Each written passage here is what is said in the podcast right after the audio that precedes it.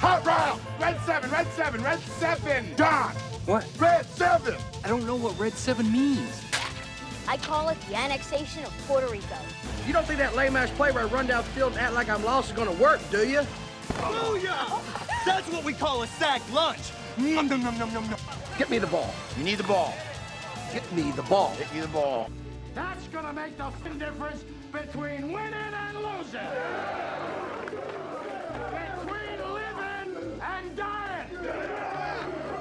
Welcome into 11 Personnel, Nick Roush and Adam Luckett here to talk some Kentucky football at the conclusion of the 2020 regular season. Luckett, we weren't sure if we were ever going to get one of these. Feels like just yesterday I was losing my mind over the SEC schedule release announcement. And don't look now, but Kentucky's played 10 football games and has called it a year. I don't know about everyone else, but the COVID year has kind of moved fast for me. Um, because I, I guess there's not the usual checkpoints of a normal calendar where it's like, oh, this point now I have this many days until this happens, or we've got this or that. It's just been, I don't know what's going to happen or when it's going to get here. So Yeah, it's time just kind of goes by a little faster, I guess. But Well- that's just my from where I sit. I actually read something that it was it, it was something to the effect of like uh people who's like psychologists and people who study memory we're not going to remember much from this year because there wasn't anything as eventful and i think it's flown by because we just get kind of ground into the daily routine of things and then you just Mhm. look up and you're like oh god it's saturday you know so on one hand it's it's kind of flown by and that's a good thing uh, but on the other hand it's like you know it, it- at least kentucky they're wrapping up the season and there's still more games to go it's going to be bizarre having army navy this saturday and there's like, it's pretty much a full slate Well, like just having regular like Kentucky plays Notre Dame at noon in basketball.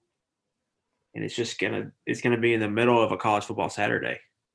So that that in itself is gonna be weird. can i just say that me. I, I volunteered to attend that game and what an idiot like god yeah, it's um for like every every reason but you know yeah. I, I got the. YouTube TV app. I can I can watch some football games while the basketball game's going on. Well, you didn't hear me say that. You nobody heard me say that. I'm not going to be not doing my job while I'm at Rupp Arena. I'm going to be doing my job. Back to the football game. Kentucky played South Carolina Saturday, uh, and it was Senior Day. Adam Luckett and Kentucky scored 41 points against the South Carolina defense. It had 16 players, and I think if they really wanted to, they could have hung like a 60 burger on them. That that that South Carolina defense Yeah. I mean Jammie Robinson and, and not a whole lot left to it. Right. Jammie Robinson and the JV team. Or Jammie Robinson, and the JV team for sure. The thing with that game was it was pretty obvious they were trying to get Terry Wilson and AJ Rose some numbers, um, at least from where I was sitting, um, because they were throwing it a lot. hmm Um, three possessions in the second half. Chris Rodriguez mysteriously disappeared, Yeah, seen that before. and you're wondering where he's at. And then he sh- shows back up when it kind of got a little tight, where Little you kind of needed a couple first downs, and just rips off a 79 yard touchdown. I- so you know, offensively, they I- it was a weird year because uh, when they played some bad teams, they really lit some people up mhm, offensively. right. But when they played anybody with a pulse defensively, they just couldn't do anything all season. It was just the weirdest year in that regard. The one I, I, I knew that they were going to shoot for the Rose number pretty early. Like I, I knew that before the game. I knew that going into the game. They were going to try Yeah. to get him to to pass Mark Logan to be tenth on the uh, all time rushing list uh, in school history. He did that pretty easily. And hell, if if one was a handoff instead of a pitch pass, he would have got there a lot quicker. But AJ actually played just a, a good game overall. The, Uh, his last month of the season, he was really good. It was probably the best ball he played his whole career. Which last year, like he his best game probably of the whole year was Belk Bowl, and Mhm, Rose doesn't strike me as a gets better as the season goes along type of back.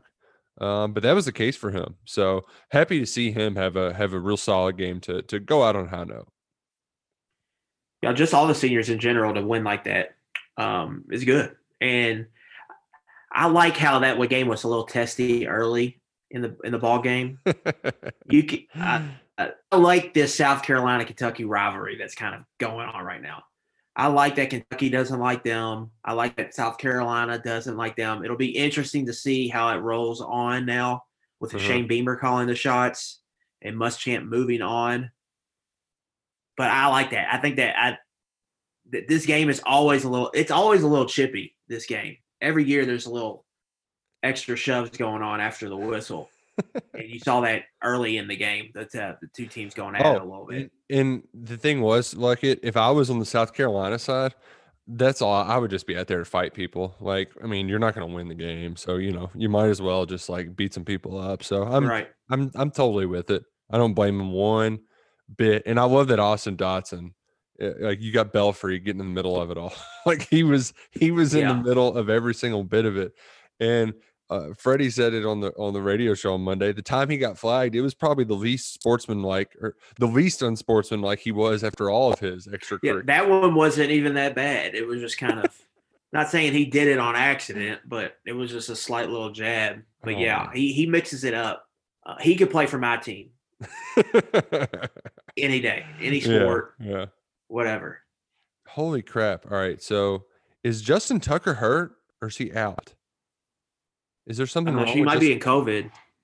Well, I think is he number nine for the Ravens? Yeah. He just missed a chip shot. Well, that's there you go. This is so. First off, we're doing we're Tuesday night football. Shocking enough as is, but Tucker he makes a field goal. Then they get like a false start. They move him back five yards and he hooks it. Wow, that's weird. That is so shocking. Also shocking that my Pittsburgh Steelers finally lost a football game to the Washington football team, of all people.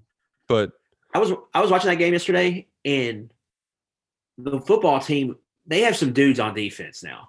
man, Chase Young does not look like a rookie. Chase Young, Montez Sweat, who got that batted ball in the interception. Mm-hmm. Jonathan Allen, who used to wreck dudes at Alabama. Man, yeah, John forgot about Bostic, who about tore off Teddy Bridgewater's helmet or head in the Sugar Bowl. he did tear off his helmet. Yeah, about tore off his head. Did tear off his helmet. They mm. have some dudes on defense. Right. They they do, and it was it was not a good look for our our, our guy Benny Snell. Not not a great No, I game. did, yeah. I, I didn't see that live, but I saw the replay of that. And I only saw the fourth down one where Eric Ebron wanted no part of chipping Chase Young, and he just went clean and tackled him before he could even get to the line of scrimmage. So some of it was those guys just being nasty and giving him nowhere to go. And like one play, the center like snapped it off of his leg, and Benny just had to pick it up and run, or Mhm. else it was a fumble. So, but I don't know. I, I think the Yeah. Steelers. Well, if Benny's gonna get if Benny's gonna get paid, he's gotta that's what he has to do. He's gotta be able to score down there.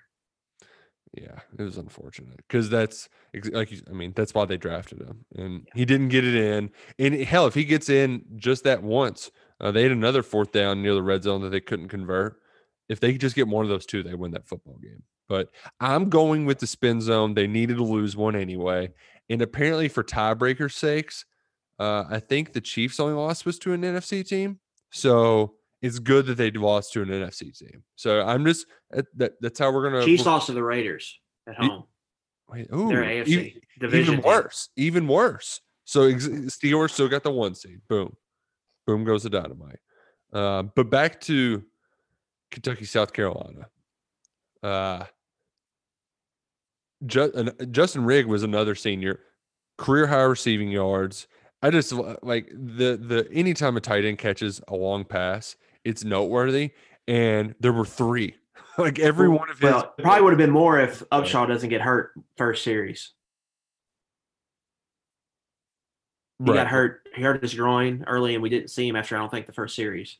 And then Rigg, he had really two catches on that that one scoring drive, um, Mhm. back to back. I think, um, but like two catches for 50 something yards. So yeah, he had some good moments. Terry had some good moments throwing the football. Overall, I mean, it's good, good performance. Defensively, that that was probably the worst run defense looked all year. Kevin Harris is pushed around a little good. bit. Kevin I'll- Harris I'll- is good, but not that. I don't think he's that good. Like he's good, but they made him look a little bit like Nick Chubb on Saturday. some of those runs he got, some of those Now, long runs. I wonder how much of that too was like, let's just kind of get out of here, kind of deal. hmm But you know, still inexcusable. But I mean, I, really the most inexcusable of all things. I don't. I don't know what was more like. Oh my god, are you kidding me? The they get the ball back right before halftime at like the 30 and can't score a touchdown, or the fake punt at the in the fourth quarter. I I don't know which one was more like. "You- Come on, just can you can you what really? Yeah. The the first one, We're still doing this? it's harder to obviously the field's condensed, so it makes things a little more difficult. And Terry missed a couple throws, I think. Um, if I'm Yeah, trying to, it- I'm trying to remember, he missed. I think the first play he missed somebody who was open. Yeah. or no, it it- was a penalty. They had Dailey down to the two, I think, and then they got called back. Well, he he the Kentucky committed a penalty, and then Dailey. That was the best ball and the best look they had, and the dude just tackled Allen Dailey. There was one where Epps could have made a contested catch, and it just like went right through his arms. Um, and then the other two were just off target. So, no, I don't know. That's ju- the stuff we've talked about with the passing game, yeah, just it's nonstop. you knew that it wasn't going to end well. like I was like, eh, they're not they're not scoring a touchdown here. They should, but they're not going to. Like we just we know the story. It's been written before. And then on the special teams, I've been of the belief most of the season, like some of that stuff is a little overhyped. Like anytime there's one mistake, if there's not a special teams coach, people are just going to blame it on that. Like when Florida fakes that punt at their own 25 or whatever Yeah. on I third, mean, on fourth and eight, like that's just a great call. nobody saw that coming, like at all. You have punt left and your All American punter punts it to the right. Like that, that can happen, but like that one down there, that that was one that was bad. And there's just been other moments. Kickoff return's been bad. Tra- Tisdale dropped the ball early in the game, where Kentucky, Kentucky had to start at like their own nine yard line. And then there was they had that little pooch kicker that what something at the end, and there was a fumble. Uh, Kentucky yeah. barely recovered that. A- Ali like pointed for somebody else to go get it and didn't like jump on it. And then you've had the whole issue with punt returns all year, not fair catching the ball. So I think there's definitely a reason for people to get upset and demand a special teams coach. I don't think it's maybe as bad as some do, but I think there's definitely a need for that.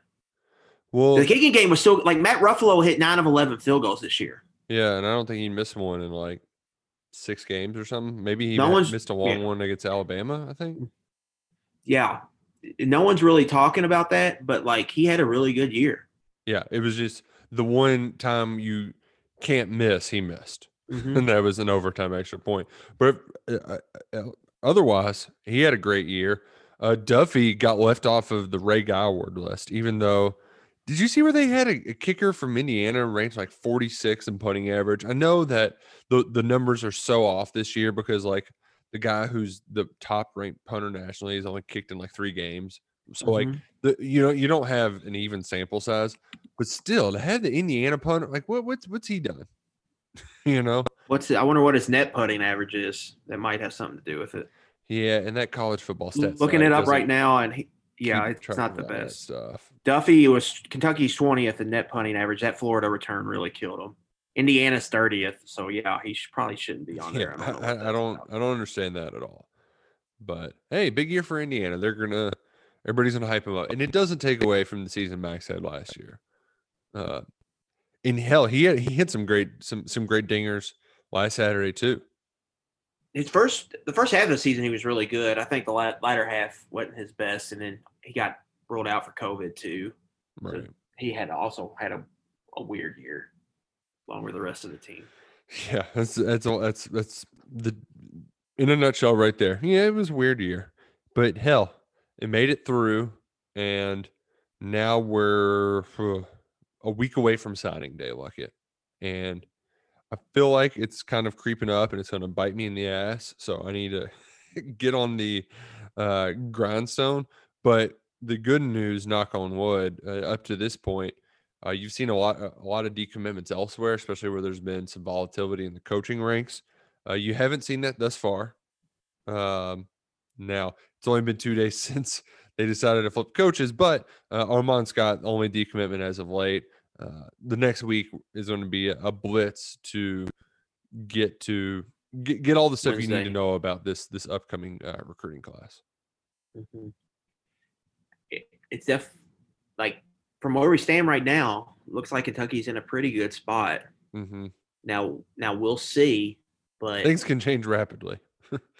the, the the one everyone's watching for is Christian Lewis, obviously, and it, it's starting to look like Lane Kiffin's going to load up on receivers, and Ole Miss was the one to watch for there. Um, he's about to flip a Florida State commit, or he's already decommitted, but he's about to commit to Ole Miss. It's a four-star kid that goes to IMG. There was another Miss uh, Mississippi State commit that just decommitted. Um, they think he's going to end up at Ole Miss. Ooh, So that they kind of got go. all their re- they got their all, all their receivers right now. So that that's a good one. And then the, the last school there really is Texas A and M.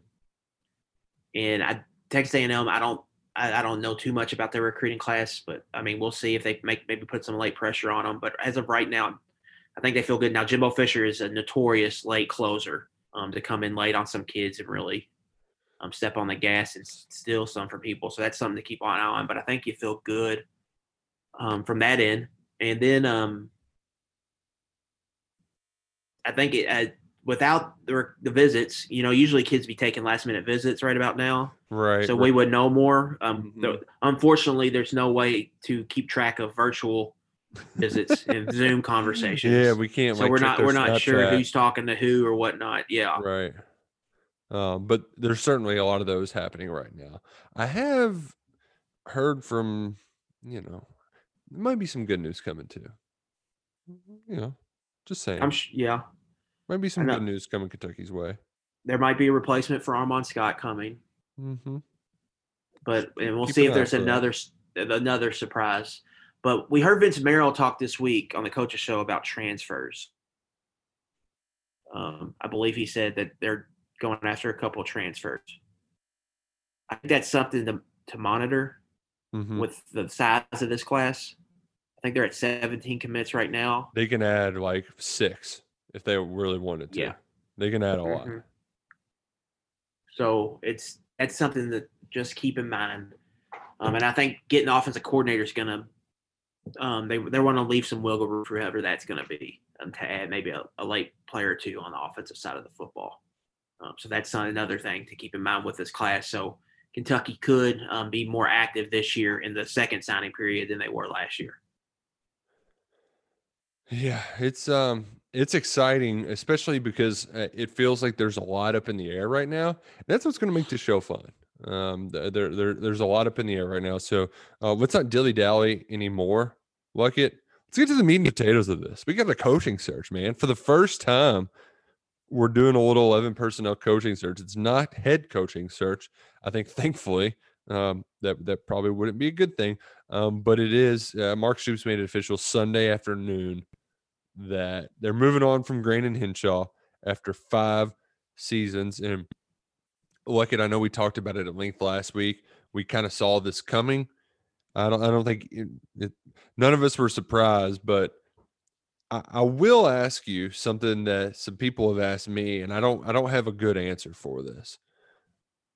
The passing numbers have been what they've been, never above ninety seventh under Gran and Hinshaw. It just it hasn't worked.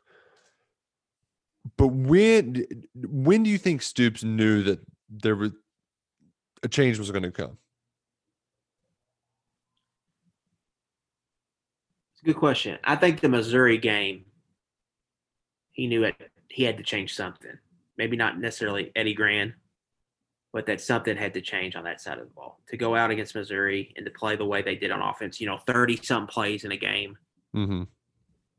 So, so I definitely think that was a moment. And then you go out, you get blanketed at, against Georgia. And then something went on there behind the scenes with the Terry Wilson, Joey Gatewood flip. Right. And then you The come out. Hinshaw, I just hugged him and loved him and all that kind of thing. So Terry plays well against Vanderbilt. But then he goes to Alabama and Florida and it was pretty much the same thing we saw earlier in the season. So I think there was there was probably something to the fact that we need Terry, like the offense saying we can only do it with Terry, and then it's the same stuff you're getting. Right, right. So there might have been like a lack of flexibility type there was just kind of icing on the cake. Um, but overall, I think the more important part is that they like I, I brought that stat up earlier where they scored uh, 15 points or less in like 38% of their SEC games.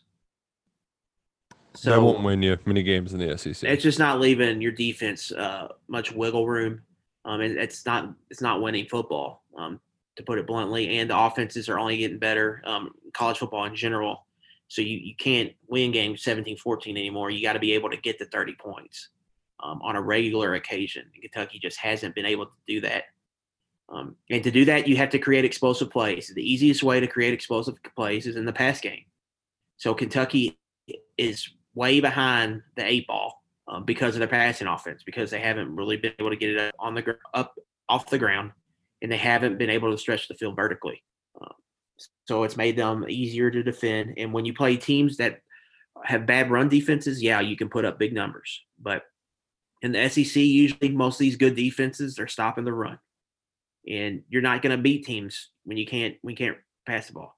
Like the Texas A&M game in 2018 is a perfect example of that. Kentucky has a really good team, has a chance to do really good things that year.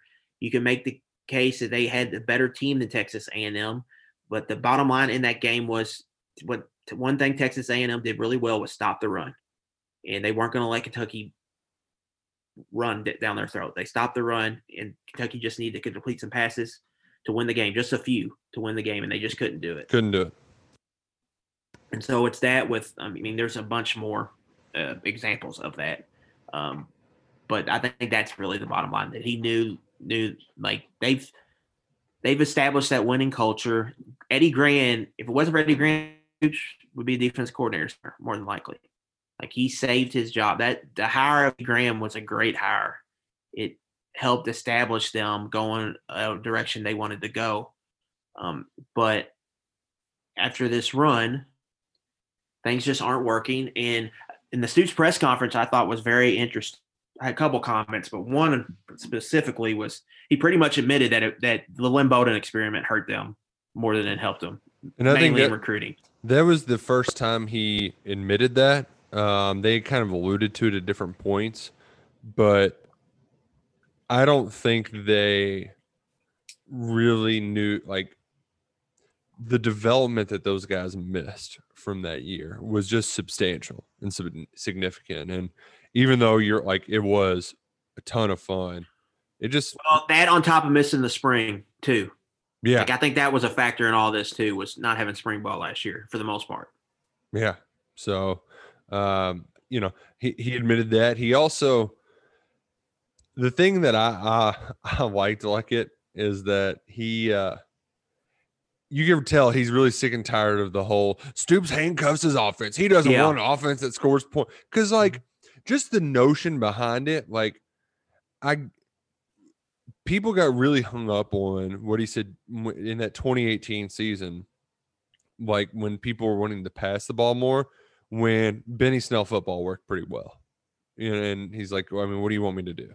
yeah, you know, like this is uh this is not a bad thing right now. If and also it helps our defense. That's how football works. People got really hung up on that, and and it turned into Stoops doesn't want to throw the football. Yeah. And well, I think there was definitely some uh when Neal Brown was here, there was definitely some headbutting, I think, between them, those two about what was kind of the right way to do things and what wasn't. Mm-hmm. And so I think that's where it started. And Stoops being a young head coach, learning how to do it. And then the whole, the reason I think that's the thing is Shannon Dawson came out and said, I don't run Wildcat. We're not, that's not what we're doing. And then three weeks later, they're running Wildcat because the head coach wanted them to do it. so, I mean, I understand why, where that comes from. But with Gran, I don't think that was there. I think there was a really good trust level between those two. Um, because those guys know knew each and, other well another thing to keep to remember with all this in 2016 mark stoops had to totally take over the defense mm-hmm. totally take over In 2017, Eliot. yeah, 2017, he had a brand new defensive coordinator. He only worked for with with one year. He had to make sure he was doing, you know, what he wanted to do on that side of the ball. 2018, he's breaking in another brand new, or 2019, breaking in another brand new defensive coordinator who never called plays before. Mm-hmm.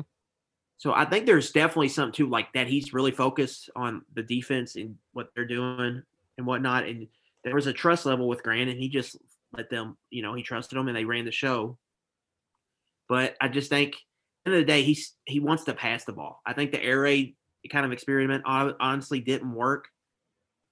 But he he knows he has he has to throw the ball. I, I think if Stoops was really holding the offense and the, his offensive coaches under his thumb, Kentucky would be running Wildcat a lot, a lot this year. I also think if he was really holding them under his thumb, Chris Rodriguez would have had it a lot more carries than 25 carries a game. Yeah, you know what? Yeah, exactly. And and I apologize if y'all hear some uh, I- noise in the background. I this think- HVAC thing. rolling, And but- getting to that recruiting factor, I think that's why you saw them come out and try to throw it against Missouri. Yeah, Why they threw it uh, 37 times against Auburn. right, right. They were trying to prove they could pass the ball to quiet all that noise. especially the, the Jordan problem Watkins was thing that happened. Yeah. Yeah. The problem was they just couldn't get it done this year, and it made everything look worse. Well, not only have they they started to put that emphasis in recruiting, but I mean, I'm not going to publish it every time that they talk about it on KSR because I mean, he got asked about it almost once a week towards the end of the season. But the amount of times he talked about just the overall trajectory needing to pass it more, that's been happening for a year.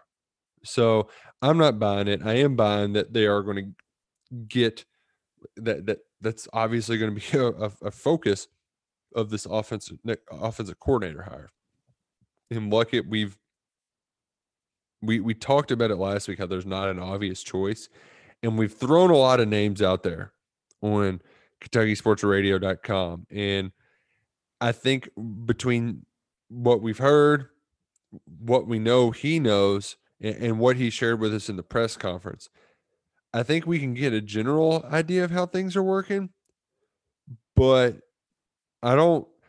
I, I still can't tell exactly which which direction he's leaning because he said, "You know what? We don't need uh guy doesn't need to know me before, but I need to know what he's going to do. You know, uh, I've got the full financial backing of the university, um, but you know, I, I you said cast a wide net. I know he didn't say that, but I think he said all options are on the table or something like that. So I you're going to see, I think, some different names pop up here and there that are more favorites than other. One that you pulled out, I really liked. Pep Hamilton. He was the OC. Brad White was with in Indianapolis. Mhm. Uh, he worked with Andrew Luck previously. It's kind of how he got the gig because he was Andrew Luck's offensive coordinator at Stanford, uh, and then goes to the Colts when Luck's there. Uh, and he was an XFL coach. Uh, wha- I'm trying to think of a few other gigs he had as well off the top of my head. I guess he worked with Harbaugh at Michigan for a, a year or two. Yeah, he was. The Michigan had that weird thing where Harbaugh wouldn't say he was the offensive coordinator who was calling plays. He called it like a think tank kind of thing. So you didn't really know was he, was he calling plays, was he not? Um, that's not something we knew what he was doing. But yeah, he's been he's been a lot of time in the NFL. Um, he was just a DC Defenders head coach.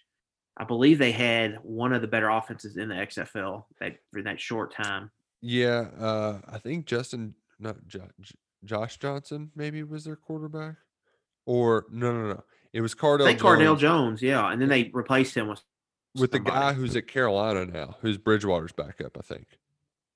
No, I think he played for someone else. Um, the guy that just PJ Walker.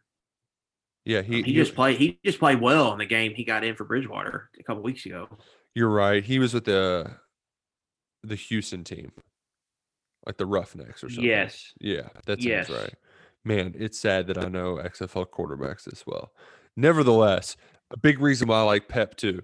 Having a guy like Pep as your coordinator and offense coach, like Pep knows what the hell he's doing. And also, Pep's a great guy to just curse at whenever you're mad. Ah, you stinking Pep.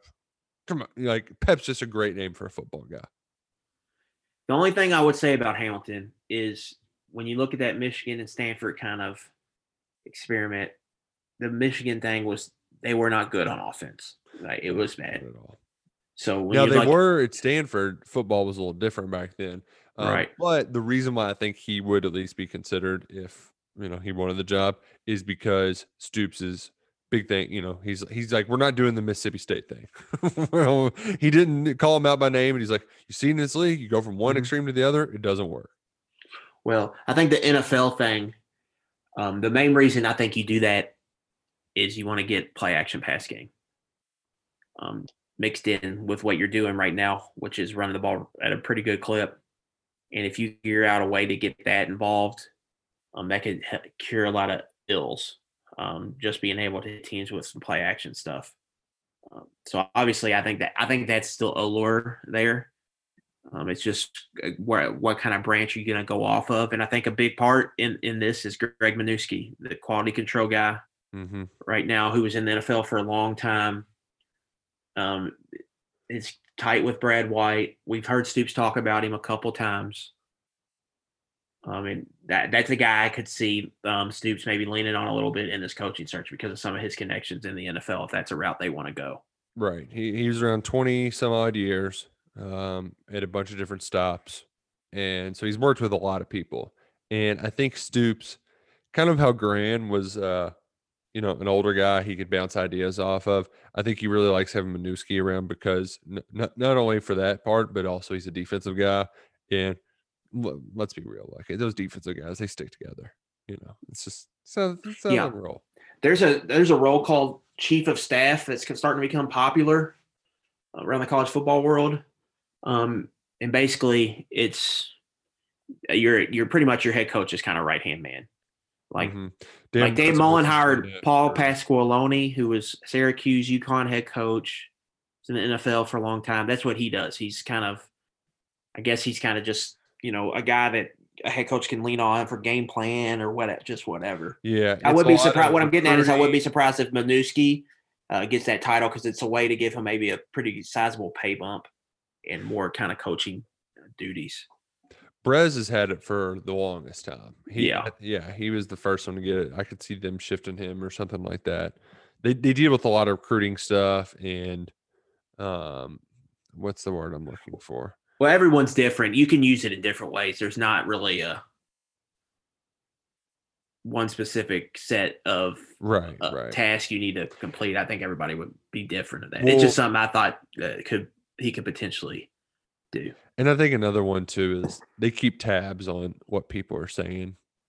Like Stoops ain't got time to read what's on Mhm. you know, KSR or House of Blue, but you know, the chief of staff can have their pulse on what people are saying, and, and th- that could influence what who they ultimately decide to Yeah. go to in this hire to an extent. Uh, a couple other name, like I, I love that. There's uh, a couple of the uh, the other hell. Let me just pull up the list here. There was one that uh, John John Clay threw out Eric uh, Kafka from the Chiefs. Matt Kafka.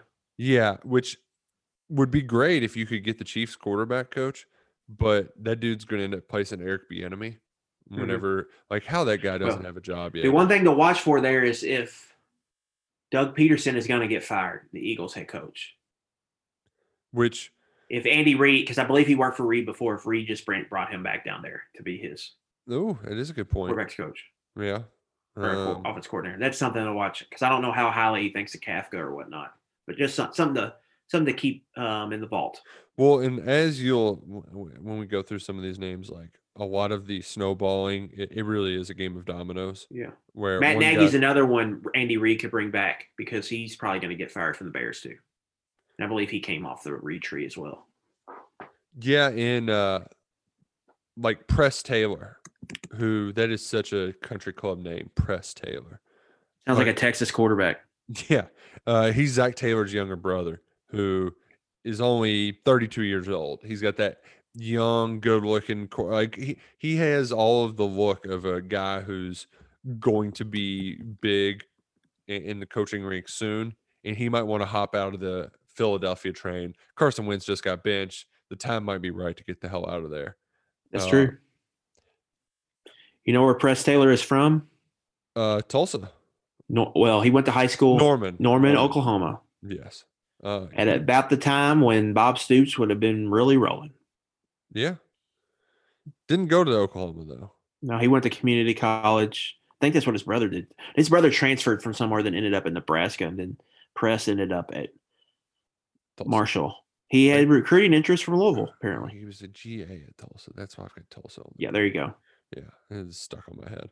Uh Jed Fish, who I just I mean, that sounds like a guy that like oh good old Jed down there at the watering hole. If you uh if you follow the coach, coaching search at all, you've seen Jed Fish's name a hundred times. And the main reason why is Bruce Feldman has plugged him for about 78 jobs in the last three seasons. I think Bruce and Jed get together and drink some beers in the off season. Bruce anyway, and Jed, just there's there is a Bruce and a Jed drinking beers as we speak somewhere in America. Oh, I guarantee it. There's a Bruce it. and Jed somewhere enjoying a cold one. Well, Jed Fish had a had an interesting a uh, career because he he didn't play ball in college. He he walked he went to Florida, didn't walk, didn't play or anything. He would write Spurrier like while he was in high school and was like, I want to come, you know, I want to come tutor under you or something, blah blah blah blah blah. And then like he just showed up one day and Spurrier was like, You're the kid that's been writing me this whole time and he let him be like I don't know a, a manager or something, and then he he worked at he uh, worked under Florida or under Spurrier while he was there, and then it's kind of uh, been everywhere. Uh, most recently was UCLA's offensive coordinator. Um, the last year they had Rosen when they, he had a pretty good season, um, and he had he worked with Harbaugh too. hmm So He was in the think tank. you're right. He was in the think tank, but he was there when their offense was actually good that first two Harbaugh seasons, and then he left, and that's when things really started to get ugly. Um, but he's a guy that I I could see working out because um, Sean McVay worked with Greg Manusky uh, for the Redskins, hmm and Sean McVay went from there to be the Rams head coach. And since he's been there, he's kind of been the golden boy in the NFL. If you know Sean McVay, you might get a head coaching job. Zac Taylor was the quarterbacks coach, got the Bengals head coaching job simply because he worked for Sean McVay. Yeah. Kliff Matt- Kingsbury Matt was friends with Sean McVay, and that helped him get the Arizona Cardinals job. So there's definitely um, Matt definitely LaFleur something was that comes uh, with the that. McVay guy who right? Am I right? Matt LaFleur was a, yeah, was McVay Packers. guy. So it's it's everywhere. If you're a McVay guy, you're doing well. And one of those uh, name that's come up, Shane Waldron. I think I'm saying that right. He's been the quarterbacks coach there for four years now. Promoted sev- pass game coordinator here recently. Right. Um, so th- that that that's a name of interest, um, a name to keep an eye on. But uh, I think the one thing you noted, like it, since you are unfortunately a Bengals fan, uh, you you you noted that he had he did interview for that head coaching vacancy when it came up, and Taylor got it. Um, so maybe And there's a speculation that he was one of Orgeron's candidates to replace Joe Brady. Right. So, like, if getting that guy might be too big of an ask. Like he's Mhm. that he, he's highly sought after, so he can kind of uh, wait out his jobs. But uh, you know, if you're able to convince a McVay guy, I mean, to come to UK, you want an offense that's exciting and sells tickets. Uh, getting a guy from the McVay uh, coaching tree would, would certainly do that.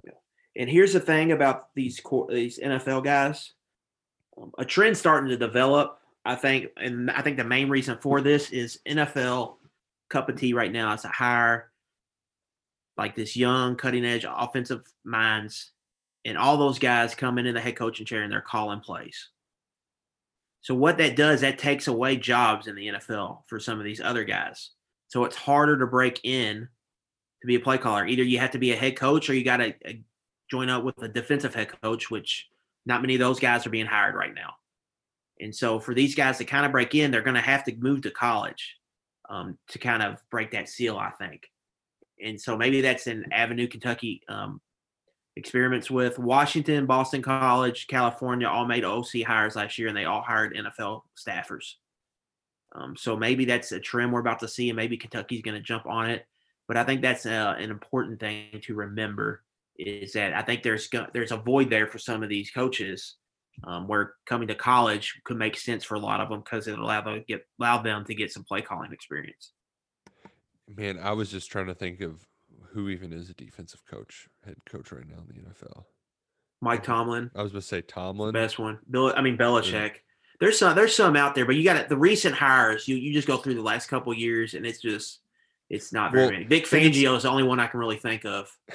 It's funny because it's like the inverse of head coaching hires where they're hiring guys from college now. Even Matt Rhule. Um, you Yeah, know, well, that's another thing. I think that's about to start happening. I think we're going to see some college head Well, coaches get plucked. and they're it's they're, they're culture guys.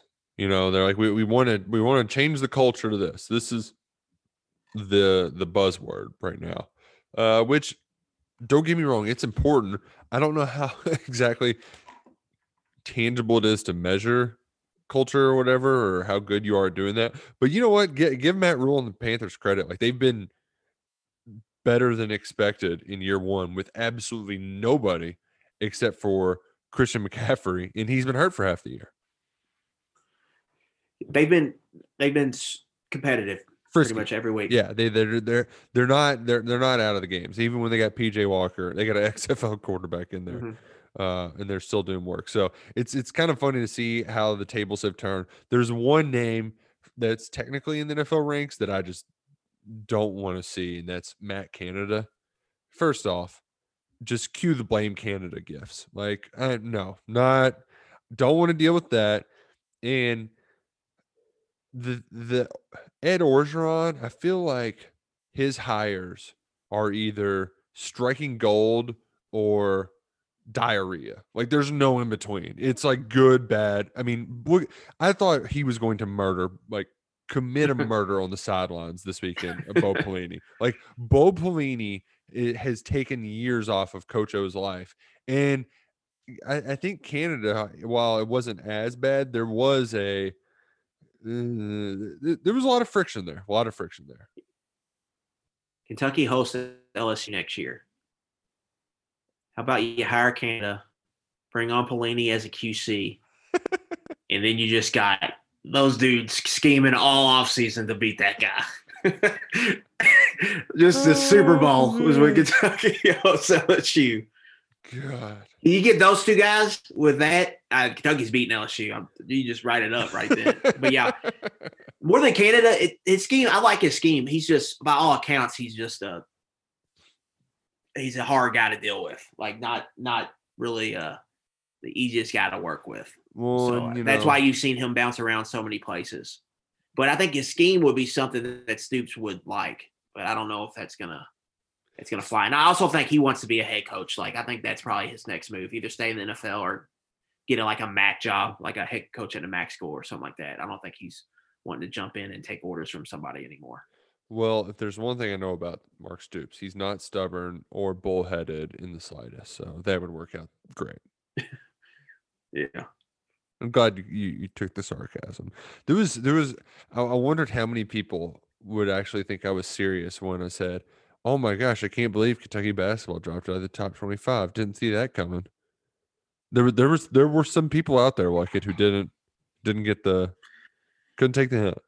Speaking of top 25s, Missouri made the playoff top 25 this week.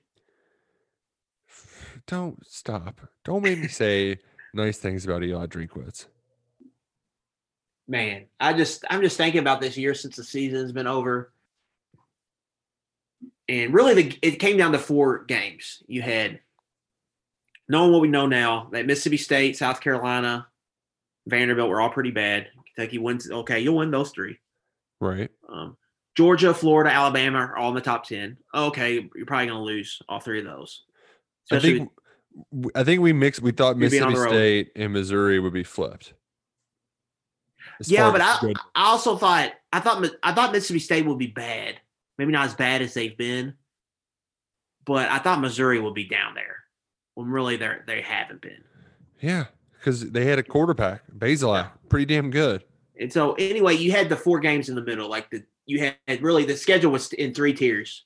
Um, you had the tier three, Kentucky beat all of them. Tier one, Kentucky lost to all of them, wasn't close in any of the games. And then tier two, you really had four close games, and Kentucky went one and three in those games.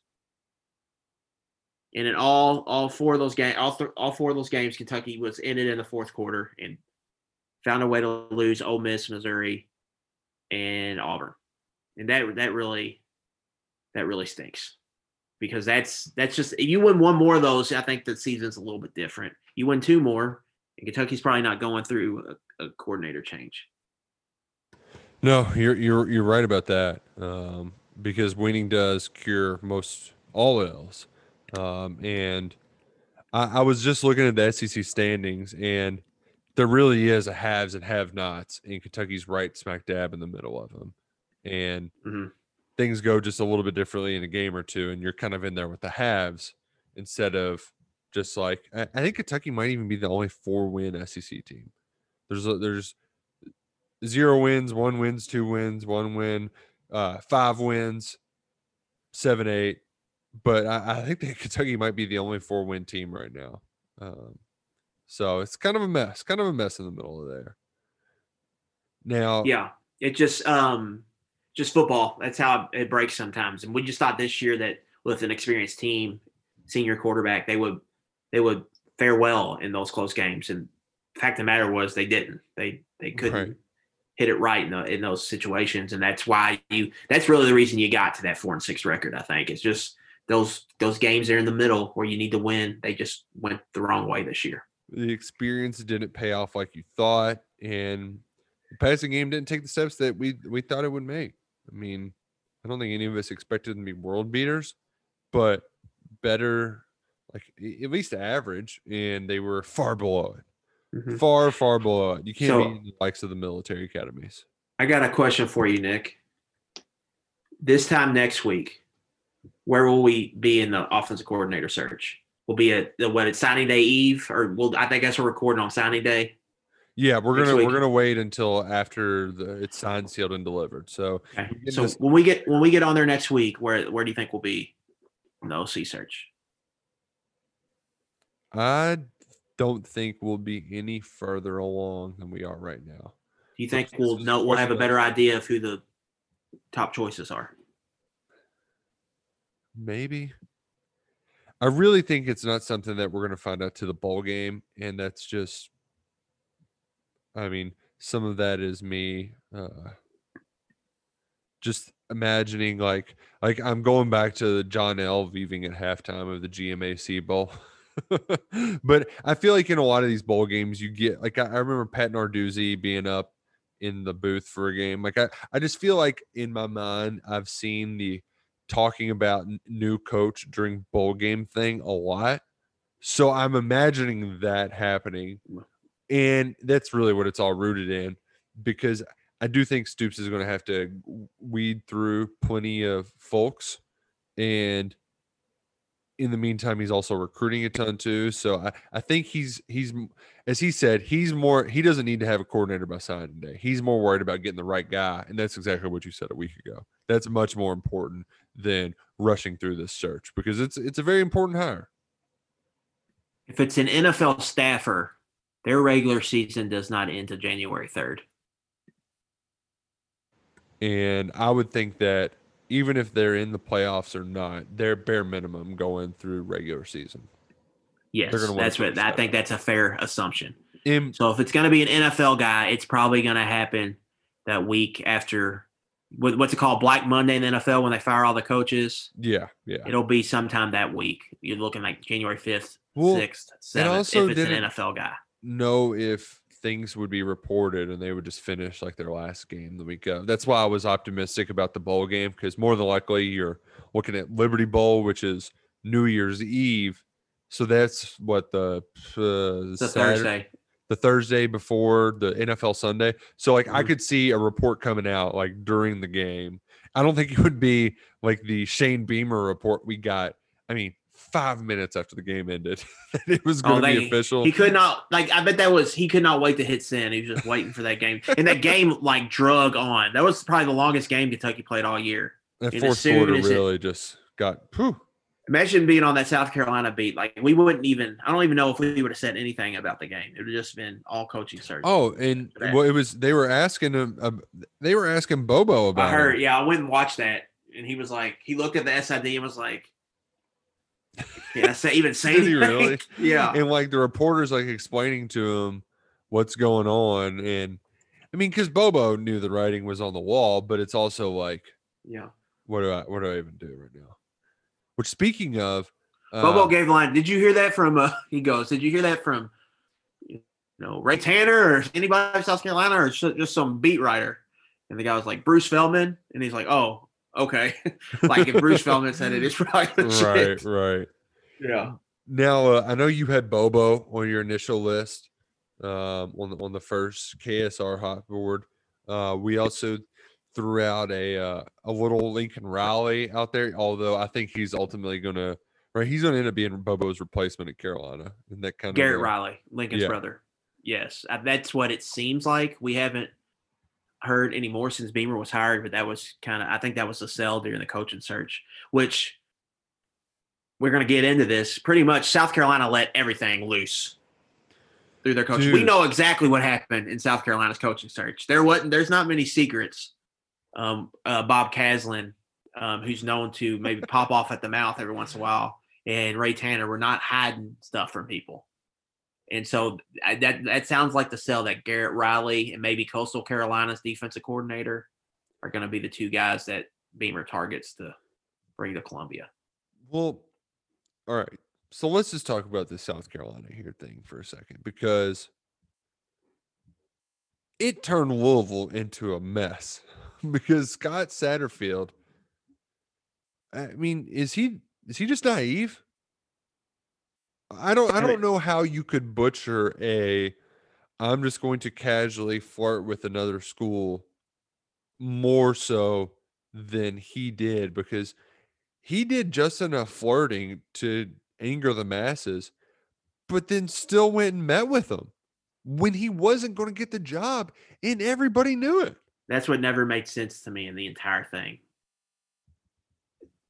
We all like eh, we- we've been I've been coming on here for three weeks or two weeks now saying Shane Beamer is going to be South Carolina's head coach. That's not because I've got inside sources at South Carolina. It's just what they were telling people for two weeks.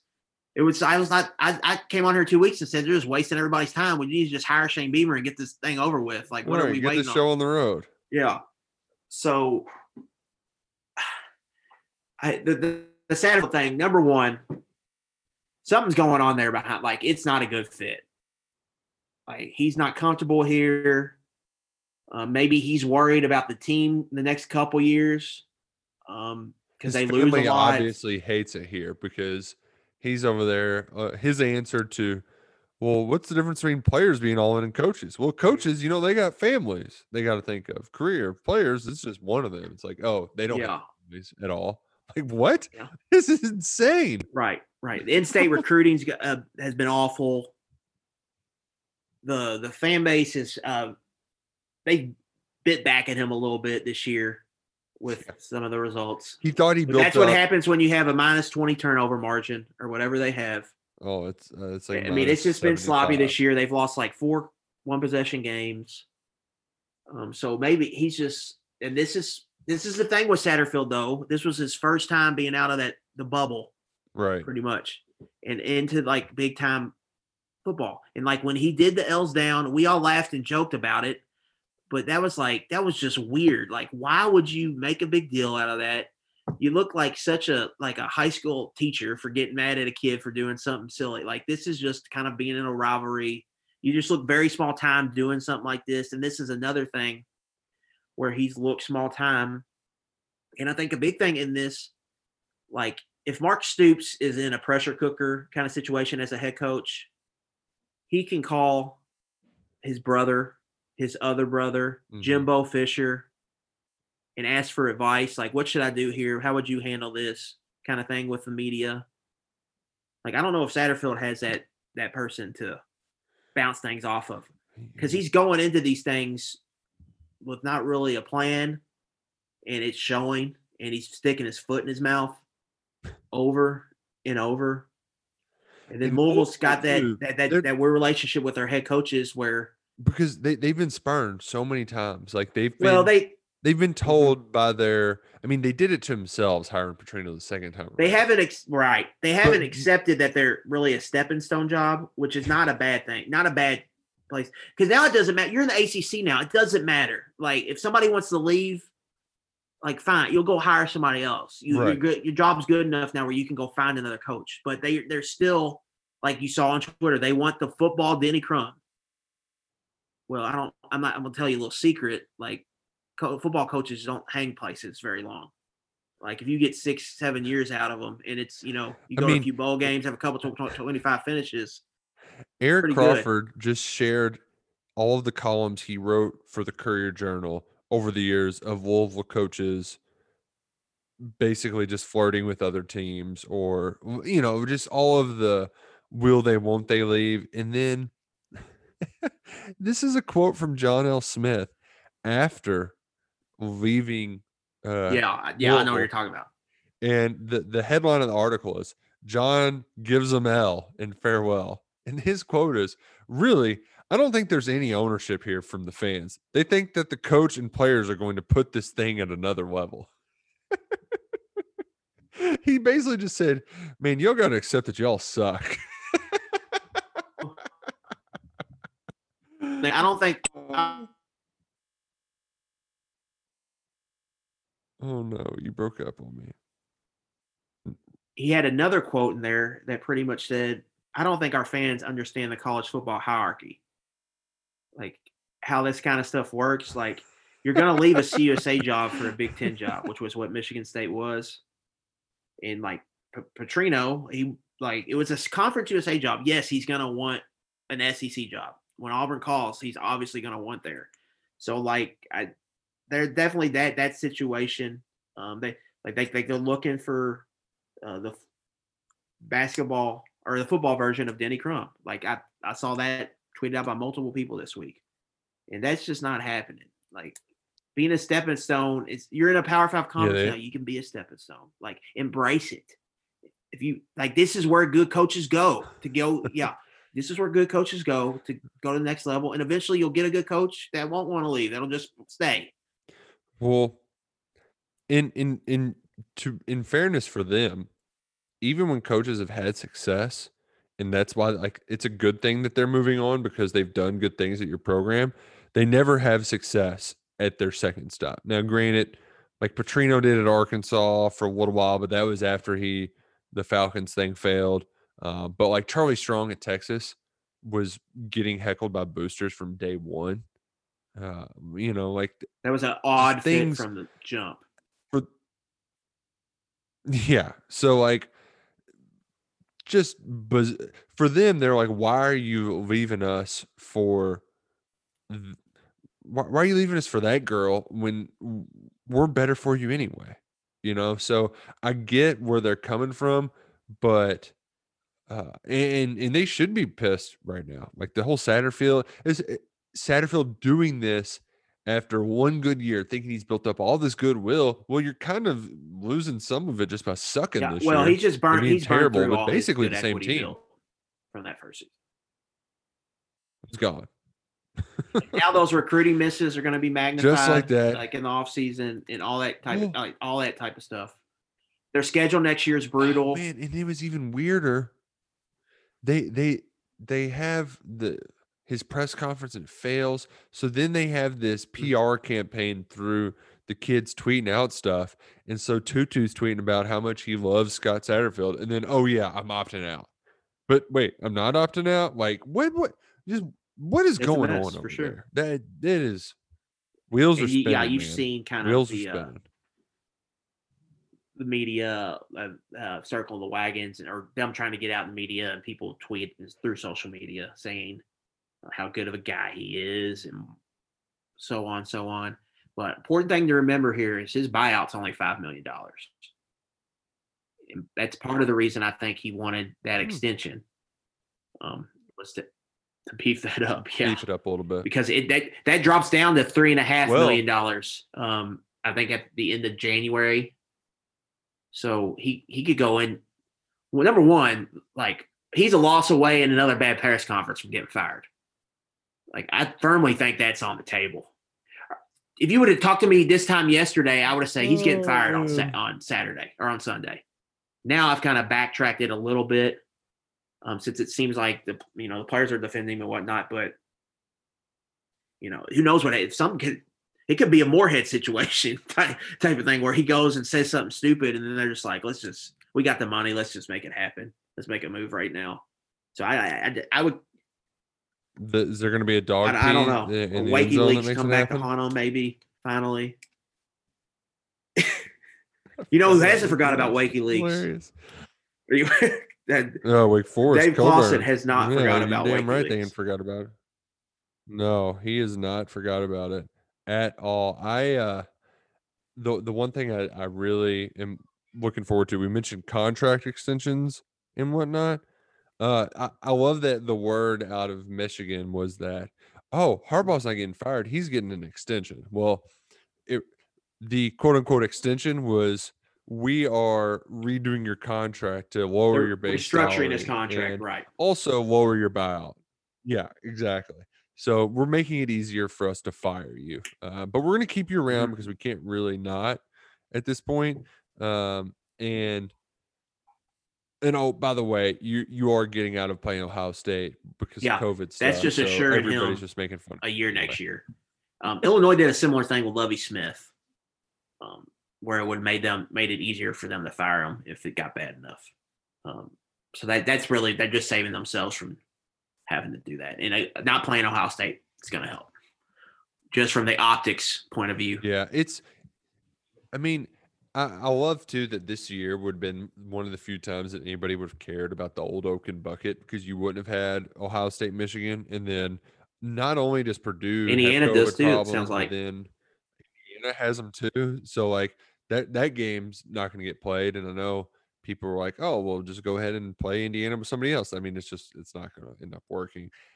I guess A and M's looking for a game that they're not. is the SEC going to will they let Um, them? It's my question. It'd be fun to make it a, a Yeah, playoff that's within the Ohio State. Easy answer. That'd be really cool. Yeah, and and I mean, look at what we saw from BYU Coastal. Mhm. Like that was just awesome. So I don't think we would expect the same, and I think if it's A and M too, like, I mean, playing a prove it game against some teams is one thing, but doing it against Ohio State, like if you're A and M, you kind of just hope the committee like just says, "All right, screw you guys," but they still had Ohio State at fourth. So Yeah, I don't not- know what they're they're- thinking. They're not passing And- the chance of having a playoff of Alabama, Clemson, Notre Dame, and Ohio State. Like they're just not passing that up. Yeah, uh, That's the best they could do. I don't know a, all the people. People of like blustering one way or the other because Mhm. you got to have stuff to talk about. But eyeballs, they'll have Which, a way, lot of like, it- eyeballs for I'm- that, especially in COVID when everybody's at home. I'm I'm totally with you on the the playoff talk has to just like It's shut bad, the hell up, ESPN. It's bad. Like they're exhausting us, man. Because the thing of that ESPN, they're not good. Like they try to grasp onto something that's very palatable to everyone, and I don't like a, a- somebody who's a real like they, they try to get to all the casual fans, and I hate that. Like I'm. And granted, it's because I'm a uh, you know a hardcore fan, but they try to casual fan it with everybody, and you know what? Like those people don't really pay attention to what the pundits are saying anyway. Like if the, the they'll watch they'll watch first take or something. You don't need this on every like every second of every minute of college football live or what whatever your shows are, your sports centers. Like I I just I, I'm with you, man. I don't need this playoff talk all the time because the fact of the matter is when they do these ranking shows, none of it matters until you know there's I mean, I guess there's two weeks ago now, so it, like I can kind of pay attention to it a little bit. But up until this point, I, I, I would have done fine with absolutely zero college football playoff talk. Yeah, I mean, even just in the games, like through Kentucky's playing, um, like you could go back and watch the Kentucky Louisville game last year, um, a pretty big rivalry game, and I guarantee you, ten minutes of the broadcast is filled with them showing the rankings, talking about who who these these two C team announcers on the SEC network would put who's their top four in the playoff. Like no one watching that game gives a damn about your top four. Like stop. Matt Stinchcomb telling his no one "Oh, cares, I think and it- should be in there. and it just What? takes so much of Come the on. oxygen all season. That's all they talk about. Like you watch game day. I I mean, I don't watch game day every week, but I do on certain weeks. And it could just be any type of the season. That's all they're talking about. What, who do this, do that in the playoff? You need to do this, do that. It's just like, it's just exhausting. And I think with college basketball, that's how it gets with the tournament, which obviously tournament's the best thing college basketball has, but it also, I think, it kind of, trying to think of the word here. It just diminishes the value of their regular season. It, it mitigates. and so There you go. So yeah, peop- I like that. Uh, yeah. keep pounding it down, and then you talk yourself into thinking, well, people don't care about it. So let's have Mark Teixeira on and interview him during a basketball game. Let's have Ian Book on and interview him during a Virginia Tech Clemson game. Then you're just like, what? Like, what that is made going on? no sense at all. Like we're here, and and John Clay wrote about it in the Herald Leader today. Th- the amount of I just want to cater to so and so with random interviews. Like we're here to watch a game. We're not here to talk. Like I get if things get boring, you know, it can turn into a baseball game. But this isn't baseball. Okay, we don't need to talk about everything. Like there, there's action happening. Let's talk about what's the, happening um, on the field. It just shows you that ESPN just doesn't they don't care about college basketball. I mean, it's it's volume for them to put on their network, but They don't. I mean, I, it takes up a lot of airtime. but takes they're up a probably lot of airtime. Uh, super great numbers with it. I guess when they talk about it, not a lot of people pay attention, so they're trying to add some, I guess, spice to it um, by putting you know a big name on there like. Like it's Mark Teixeira's fan club gonna yeah, Mark you know Teixeira tune in really for pulling him in. oh, he's being interviewed on the Kentucky Georgia State basketball game on an NFL Sunday afternoon. Like the, the only people watching that are Kentucky and Which- Georgia Tech fans, really, and then like maybe diehard basketball. people. Yeah. I felt bad that Cincinnati Xavier, like I, I was happy that game went like I watched a little bit of it, It going is. into the game. That's a great rivalry. It should not have been on NFL Sunday. That's probably like I would put that as third best rivalry. It's up there. Basketball. I'm trying to think of a football game equivalent. It's kind of And like I- the Egg Bowl if Ole Miss and Mississippi State were a little bit better. Because Xavier and Cincinnati are kind of like top 25 programs, I would say. yeah. And if they were in the same town too. But cl- Like right. and you you only get that in college But the basketball. vitriol is- you can have the great vitriol is like like Big Five on that you know? level, it feels like. God. The zip 'em up thing is one of my favorite things that's ever happened. And you know what? It was easy to pick a side when Cronin and Mack were there because like Chris or Mick Cronin's one of the easiest people Mhm. to hate in the universe. Just everything about him is unlikable. And add to it that he was a Pitino guy. Very easy to hate Cincinnati. Now John Brannen's there, who is uh, you know, Norse Force guy NKU. So I kind of want to like him. Um, I think Cincinnati has great basketball jerseys. I've always liked in Yeah, the the red and the with the black. I've always loved their basketball jerseys. They used to have the Dunk Do and you Bearcat, I think. Who is this guy?